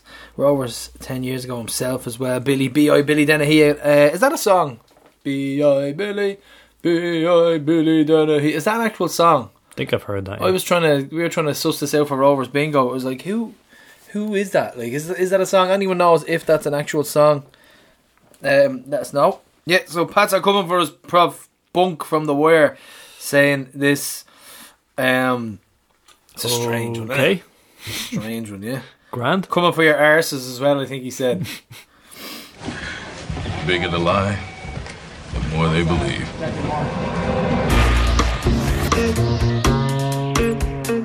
Uh, excellent piece by Phelan on his blog. Bradley joins managerial greats. He does. He's in it. He's in there now.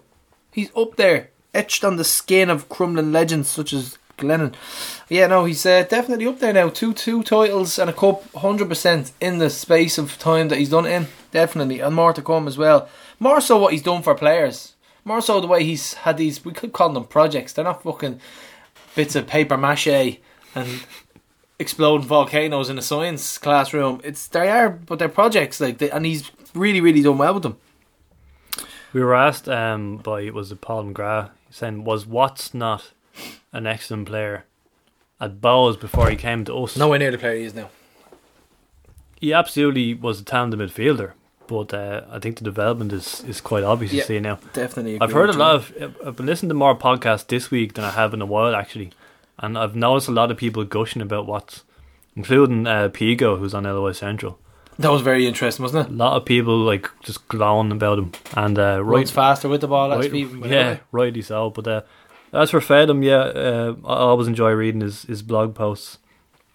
Uh, despite the fact that he wants Leon Pohls to play, Oh, yeah. the last three games. friend of the show as always. Yeah, that's just why we don't want him. And I think I gave him a reason because I want Al to play every game. Yeah, keep, keep racking up them clean sheets. Not against Pauls. I just play out every game. Yeah, rack up the clean sheets and then hopefully slot in some sort of replacement. I don't open up like Robert Goggins four in a row book and been like, why did Jody Byrne play every game? Why not so and so Yeah, on the yeah, bench? exactly. Because he's Jody Byrne. You play him every game. Yeah, there you go. Um, so no Finner. So he's able to soak it all up from the bench. He said you felt the atmosphere around the communities in Tallaght, around the Rovers supporters club throughout Dublin, Ireland. You see the crowd tonight. It was made for it last year. For us as players, it was disappointing. There was no crowd. Football without fans is nothing. Oh, I love it. To win it last year, of course, as a player, that's what you want. But you want to do it in a situation like this, a full house in Tallaght playing really good football. People are going home happy. Borky has hailed Danny as well. All three players thrive on finding pockets of space, while Burke's goal return has dropped somewhat. Mandroiu has bagged an impressive 12 goals for the title winners. Bork admitted, My role has changed up a bit. I play further up. Danny plays the 10, he drifts a little bit more than I do. I'd be closer to the striker and try get goals when I can. I do drop, I do have that thing. I'm looking, where's Danny? And he's, where's Graham? We try and split the pitch in half. I work one side, he works the other. Sometimes it chops and changes. It was the same with Jack. The gaffer works on it a lot. In how he wants to play for each game, the style of play won't change, but there are a lot of people in the team who are creative, comfortable on the ball, and can score goals. There's Dylan Watts and other people going forward. It's going to be hard for everyone to get into the team. You just got to do what you possibly can. So some great quotes from Borky and speaking his mind about his season. I like that sort of insight into that stuff. Like we wouldn't really, not that we wouldn't see it, but like we we don't know what they're thinking in terms of finding space. You know, Danny and Berkey. I, I, I love, remember- fo- I love football when- speak. I love them speaking about football like that because we don't necessarily see it like that. And I remember when when Jack Bur- or sorry when Graham Burke came back on loan in 2019. I remember watching him and Jack Byrne kind of look for space, and I was uh, we some of us thought, oh my god, are they going to get in each other's way here? So I do find that interesting. Yeah, I have Um, no doubt about players coming in now that we can of accommodate them as well. So You read the quote from Finner there a moment ago. Uh, that's that's five league winners medals for Finner. yeah, he's, That's, he's uh, absolutely superb. Sean Gannon has eight league titles and three cups. That is that is some medal That's haul. some haul, isn't it? Yeah.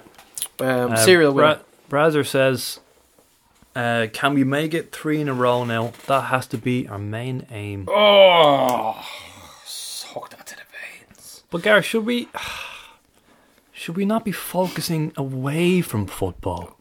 Bees. so Pico and LOI Central, brilliant again. Probably the nicest guy since Alan O'Neill to to be in the Rover squad. Very well spoken, lovely, lovely fella. The most positive man in Ireland. You know what? I'd say if you were, do you know, let's And say Cape Verde. I- an example. I don't know. Let's say you're out having a bit of food and he's over there with his missus and he has a steak and you you'd probably walk over, just grab his knife and fork, cut it, eat a little bit. He goes, "Is that nice? I hope you enjoyed that. I hope you enjoyed that bit of steak off my plate there. You know, a drop of wine. You know, he's just so he's Yeah, it's just, good steak, isn't it? it's good. st- He's just a nice, nice fella. Brilliant, brilliant interview from him, and um, yeah, it was just really good. Excellent stuff. Just I, to hear. I actually quite um, I actually enjoyed the the Cape Verde stuff more than I did the title stuff. so alien to us. I we just don't know love, anything about it. I just love hearing about that. Yeah, We, we we did had a little bit. We had the the official quarantine Pico interview earlier in the year, and he did kind of touch on that how like the, even the cameraman was in tears. I love those sort of local stories. Class stuff. Yeah, meeting He- his cousins, all that stuff. yeah, Yeah, he was talking cool. about the bus in the street. Like the hotel was five minutes away, and took him half an hour to get there because they were all mobbed. Uh, stuff you'd never ever forget. Like brilliant, brilliant, brilliant stuff. he could play in the World Cup now as well. Imagine, imagine Pico playing the World Cup. We're all Cape Verde, aren't we? I'm actually. I mean, we've only we've three games left now. Uh, I won't call them dead rubbers because one of them is against Bohs. Yeah. But I'm not going to watch the cup final. Uh, I know Ireland are going to play Portugal.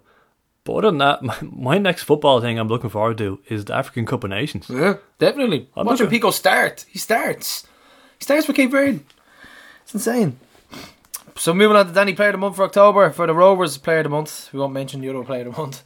Um, great stuff and well deserved. Brilliant month for him. Um, the league nomination, Prof. Danny and Dylan have gotten a little nod for that one. Yeah, Surely we're going to pick this one up.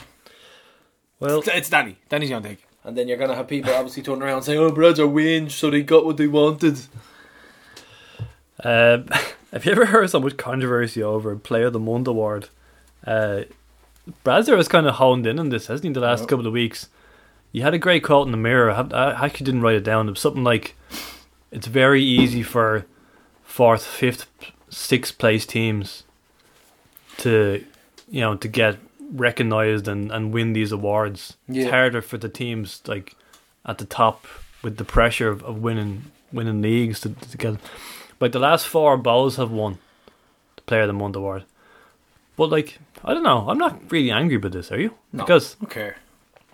it's it's a very specific thing. Like you have to have four good games in that month. Yeah, yeah, yeah. Whereas, like Danny should win this month, shouldn't he? Because he four four goals and an assist, right? Yeah, yeah, technically you should. and he's he's he's won the league, right? but like say other months, Danny got a brace against Dundalk or something, and then maybe he might have been a bit anonymous in one or two other games, and then Georgie Kelly scores six goals, and then he wins the award. You know? Yeah, it's unfortunate the way it falls sometimes, isn't it? Hmm. But uh, yeah, so that's their nomination as well. And Prof, welcome to silly season. It's officially upon us. and The madness has kicked off as usual, and um, Jack Byrne's in the stadium. But there's also big, big rumor that he was coming back to us. Jack is back. Hashtag Jack is back. But also a rumor that came out the last couple of days that he signed for Shelbourne, and it was added a, a bit of weight was added to that because his former coach Alan Caffrey is involved there as well. Um, if Jack signs Well- for Shells, he's dead to me.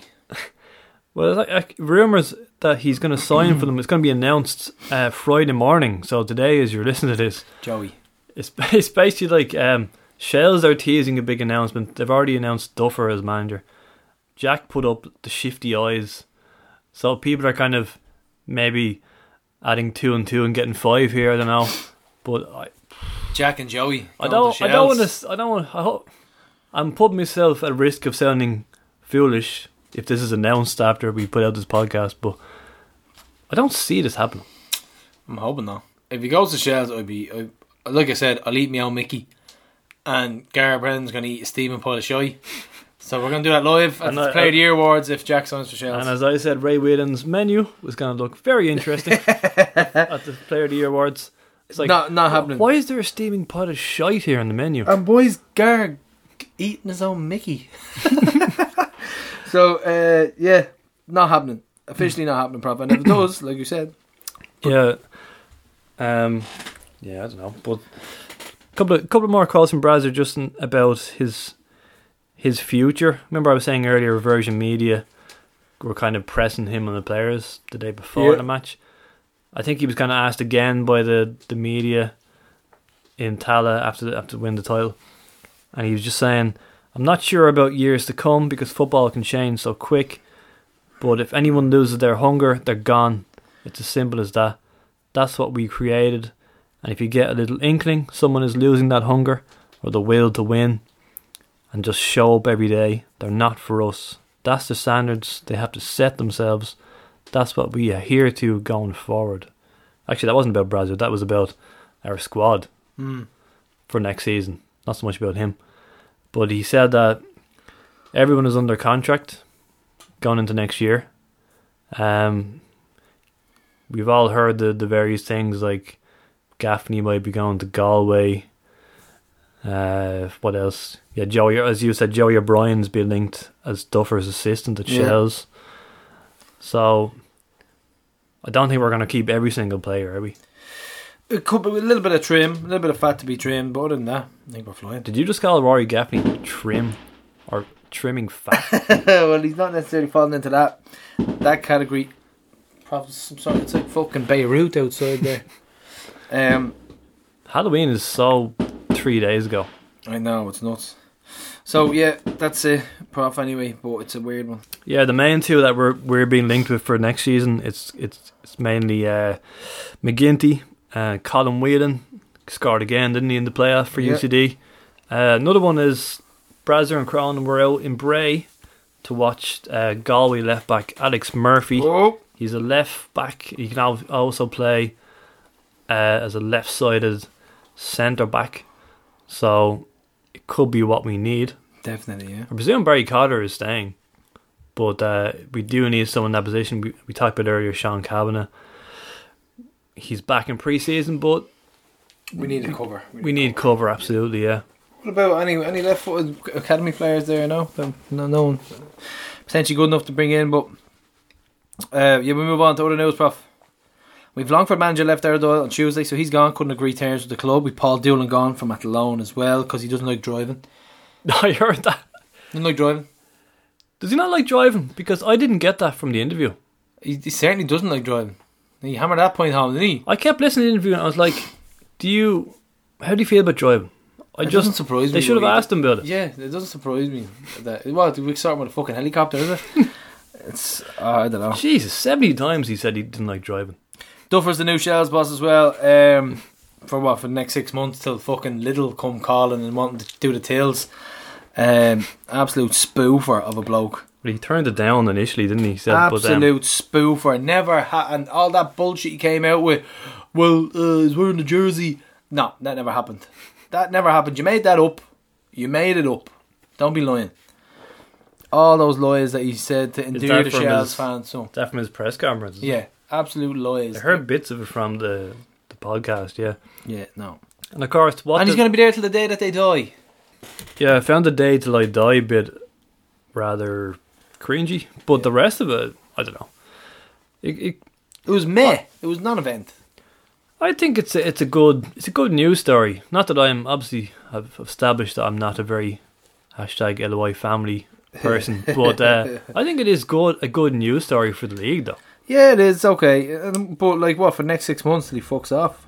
Certainly, he's gonna attract headlines in like in a Roy Keane sense. Like they're just gonna keep they're gonna keep going back to that well and just printing whatever he says. Yeah, Of course, what did the Indo run with as their headline? The part where he says GAA facilities wipe the floor with the League of Ireland. great start. Of course, that's what they put up on the front page. Yeah, sky's blue as well. We all know this. And like the story should be one of the greatest ever Irish players has chosen to give it a go here at home. It is a good story. These are rags, why are though. you printing that headline? Because it gets people looking at papers and buying them. You see that, and you see Duff comes home. Feel good story. Uh, all right, that's that's all. That's all I need to know. Guy wiped the floor with with GAA or with, with League of Ireland. I'll buy that. I'll read that. What's that? They're all fucking rags, no, man. dopes. Dopes. Their target audience is dopes. Yeah. Yeah, but we know. I mean, the GAA get all the money for these facilities. I mean, just tell us something we don't know. Yeah, I know. Wasting our time. Selling fucking papers. That's all it is. Good enough for fish and chips. That's all those papers are good for. So, how would you feel about Joey taking this I- assistant job if he does? Oh, I don't know. This is hard for me because someone made a point to me and they said Joey should be fucked out of the club if he is going. And I was saying, well, that's a bit harsh.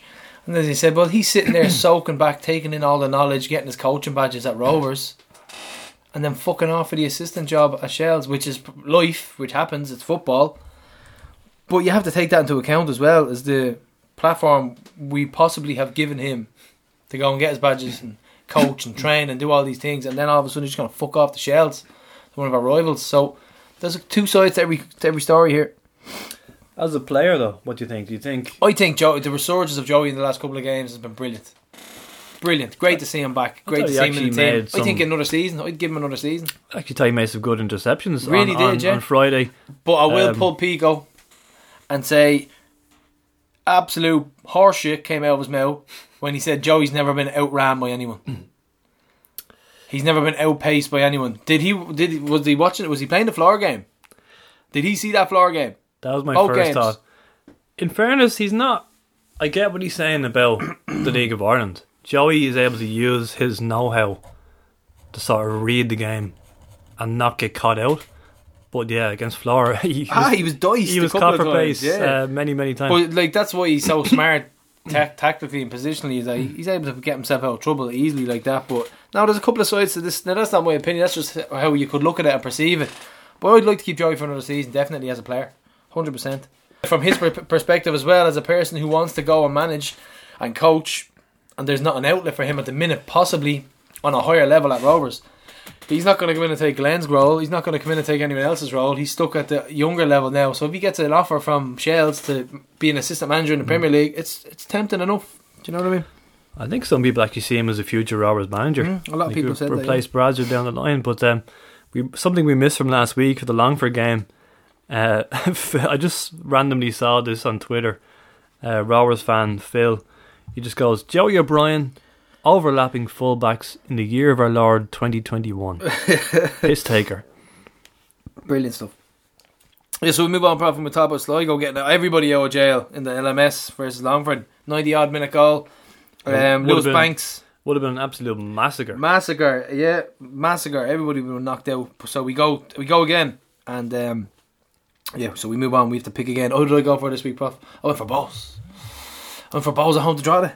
Yeah, I went for Bohs at week one. That's that's when I lost my life. So So. Bohs at home to draw it, and then a lot of other people. I've Um, gone for UCD, which I'm not comfortable with I because was. That was who was between. It was between Bohs and UCD for me. But I went away from that because they're three 0 up. they can afford to lose 2 0.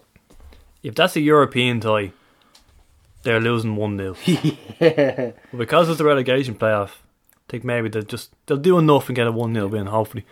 But um, as for the race for the top three or four, Gareth, Well, how about the race for Have you- have you to seen- take over Sligo, who've been sitting there for months? you've gone for Bohs in last man standing. Do you know that Bohs have won two league games since September, and hmm. one of them was against Longford? Exactly why. Exactly why they have to get their finger out. I'd gladly, I'd gladly go out. I'd gladly go out this last man standing. You have your football head on, you have your fan head on. Gladly go out this last man standing for them to lose and not get Europe. That is dreadful form. Great. It'd be absolutely fabulous, wouldn't it? But um, yeah, so the top four, it's hotting up. It's it's nuts. It's absolutely mental. Derry to- are gonna get toured, Prof, and you are gonna eat them words. You have to eat your Mickey. If if Derry get toured. Now my prediction's already correct. I said they wouldn't finish third under Declan Devine. Ah, did you know what? The, the, the where's the ha- you've got a hashtag or what is it? You've got an asterisk on your one. But um, yeah, our our game against Bohs Oh, this is interesting. in see the I see the pity party starting already. yeah uh, Friday week. Um, they tried to get it moved. We did hear actually. We we heard that was going to get moved to Monday because of the international call-ups. And if you read the article, they were presented with a few options. I think one was even a Thursday. And Keith Long has presented as we have to do as we're told. But they were given some options to to build the match. But they're going to miss three players in under 21s. We're missing Pico actually. P goes away. Yep. One Pico is worth three Bohs players. I think. Yeah, I think so. I, yeah. think it evens, it out. out. Yeah. Um, yeah. yeah. So next up, prop, we have the youth. We've the Rovers under 19s won one 0 at Cork. Great win. 17s won five 0 away to Pats, which made them champions with a game to spare. Oh, we're starting to close the gap with Pats, and we congratulations to Tony Cousins' team. And uh, 15s won 2 0 away to Finn Harps. The 14s won the semi final 1 0 at home to Cork. So a fantastic weekend all round for Yeah, our so academy. the, the 17s will be presented with the league trophy after the game against Derry next Saturday. And our 19s are actually still in a shout of winning the league. That's uh, Aidomo. Aidomo is playing tonight as we record.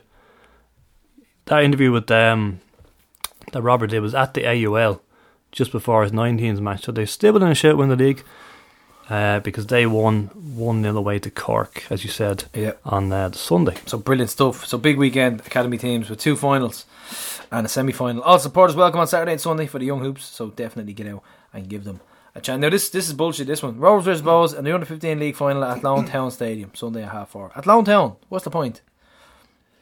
Think we- of the driving, Gar. The driving. Have you heard how long it takes to drive out there? Especially if there's a crash in the M50. What are you gonna do? Gar, What are you gonna do? You live on the on the you live on the other side of the M50, prof.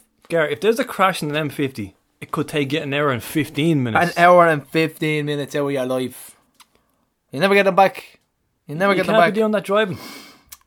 So yeah, the, the women's under 17s play Peamount United in the league semi final at PRL Park Saturday 2 pm, and Garrett's boys under 14s face Galway United in the league final. So Athlone Town Stadium Saturday 6 o'clock. Why is it Lone such a such a hot spot for fi- for finals? In all seriousness, why are these games being played in the lawn? Okay, the, the Galway one. Is that bit of a. a That's a lot stupid. I don't know. I'm- My geography's failing me now, but but like, but like the the Rovers Bohs one, two Dublin clubs. yeah, I don't know. It's stupid. But then again, you could say that about what if it was Cork and it was I don't know Cork and the Harps. They'll end up playing at Tallaght or something like that. You know what I mean? But uh, it does. It will. It will cut down on the attendance. But yeah, so that's it. That's the Roadstone Academy. All good stuff. And next up, Prof, we have starting 11s and predictions.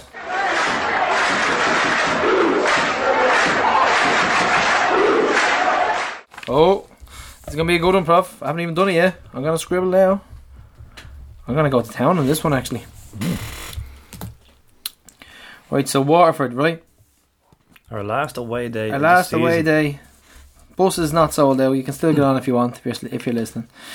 Um. Oh God, right. Um. So Finnar is out. The cheek of him. The cheek of him. He's gonna be the butt of all jokes. Uh. So we know Finnar. We Farrugia. Farrugia starts for me, Prof. Um. Is this your first time writing the team new Yeah. the team as you It is, yeah. Do it on the show. certainly is. I'm trying to think of a right full back. It makes for great Have we- radio, I must say. Have we got any young youngsters in there that we can stick in the middle? I think he is going to do that. Like, I think we're going to be surprised with this. I think you might see like a Conan Noonan or something there, just thrown in. That's what I'm thinking. Yeah. Is he a cent? Is he centre mid? Right. So, prof. Here we go. I'm gonna go Mannus. I'm gonna go Grace, Cole, and Motherhyoman, and I'm gonna go Pico. So a little bit, a little bit of change. You're on the same wavelength On here the same with, wavelength with. Cole. Yeah, Uh, left wing back, obviously Farrugia. He's fucking starting to hammer home now. Gary Gary O'Neill and Noonan in the middle. Gannon right wing back. Aidomo, how dare you drop Zinedine McCann after Zinedine these last two games? yeah, the most informed player in the you know squad. what? You're actually right. That's a bit harsh, isn't it? But then you have to drop Gary O'Neill. No, Gary, go on. Poor El Noonan's out. Zinedine McCann is back in. I have to play him after this past couple of performances, don't we? So Zinedine McCann, Gary O'Neill, Gannon at right wing back with Farrugia left wing back, Oidemont Burke on either side, and Gaff up front. Loads of options on the bench with Danny and Greener and all sorts. And I'm gonna go with prediction.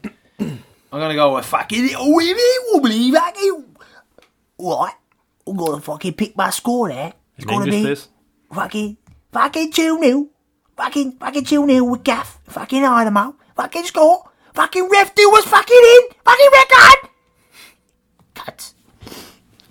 Sounds very excited for a 2 0 defeat there. Sorry. But uh, yeah, my team, I've actually. This is the most I've spent on my starting 11, probably all year. I, I A good spent 40 seconds. I spent 40 seconds with this team. And that is uh, Mannus in goal, not Leon Pohls. Farrugia, left wing back. Cole Amora Hyoman, right wing back. Ooh, I haven't a clue if he can play there. I think he's a left four as well. He's going in anyway. Joey Pico Grace, be back three. Oh, I can give Joey a little rest. No, no, no more rests. he's, he's preparing for his new role at Tolka Park. In in the centre, McCann, of course. I'm gonna say Conan Noonan just to be just to be random. Throw him in there. And I'm gonna have Danny, Gaffney, and Aidomo. Oh, pace, power, precision. Yeah. The three P's.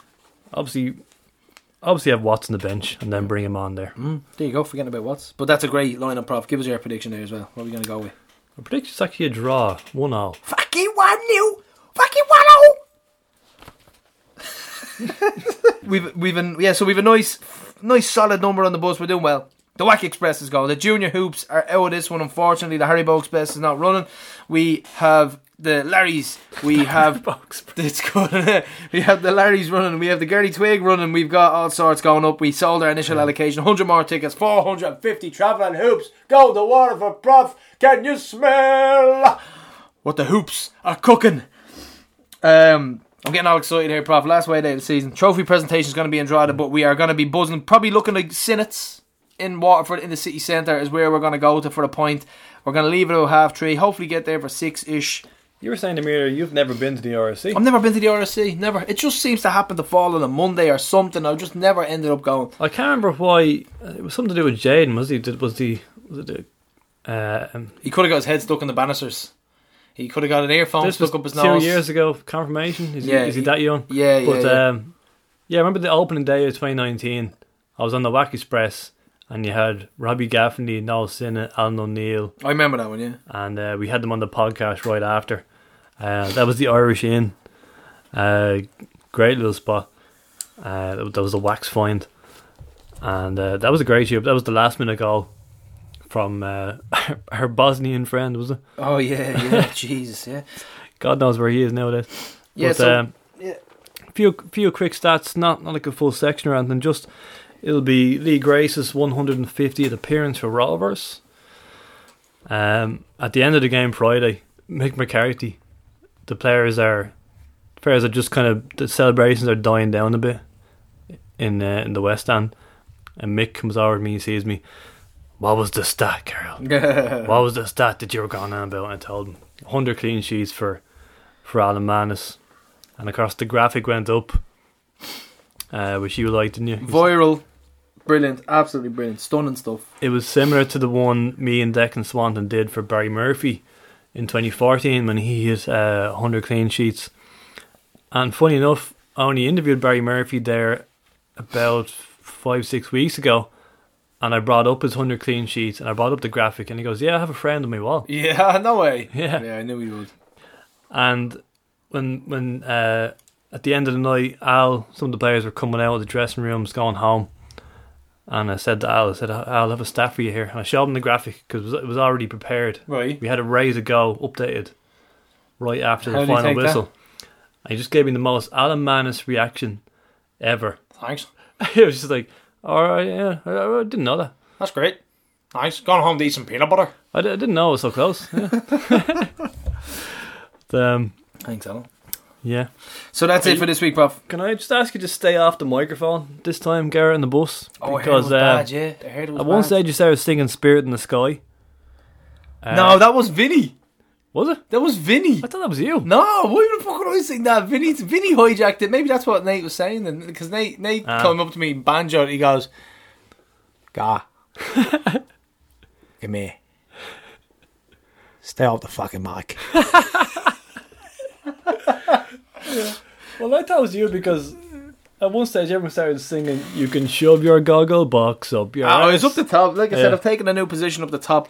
Me and Wooly up there is trying to save the world. You would thought you were the whack, but uh, hopefully, hopefully, I don't know if all the lads are going to this. You know, Forky, Wally, A lot of new faces, yeah. uh, Woody. What you said? Woody's gone. You want a, uh, you want a, a reunion, do you? I want more stories. Under the brolly. I want more bottler stories because I actually got a few of them. And Ask uh, him if you if you come across him. Ask him about the bookies and Drogheda. There's a story for you. I won't tell any more. When we were going to Longford, there was a, there was a bottler story, and that was this was probably the old Hoops at Sea bus. And they said that they were just crossing the bridge to go back towards the ground, and James Nolan, our our bottler, asked, "Why is it called Flancare Park in Longford?" And James Nolan goes, "Because that's the River Flanclair."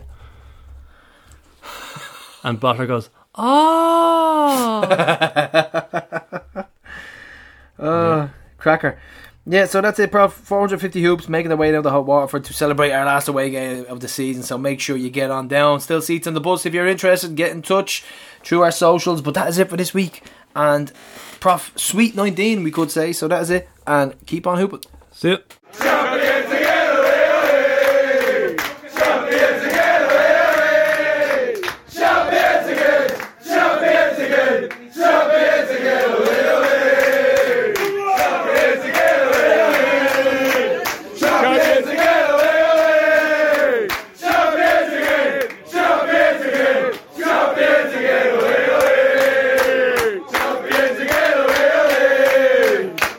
Nineteen times, nineteen times, Shamrock Rovers. Bradley's boys, they have done it again. It's not going to Phibsborough or Dundalk, for it's staying in Tallaght again. Nineteen times, nineteen times, Shamrock Rovers. Bradley's boys, they have done it again. It's not going to Dundalk or Phibsborough, for it's staying in Tallaght again.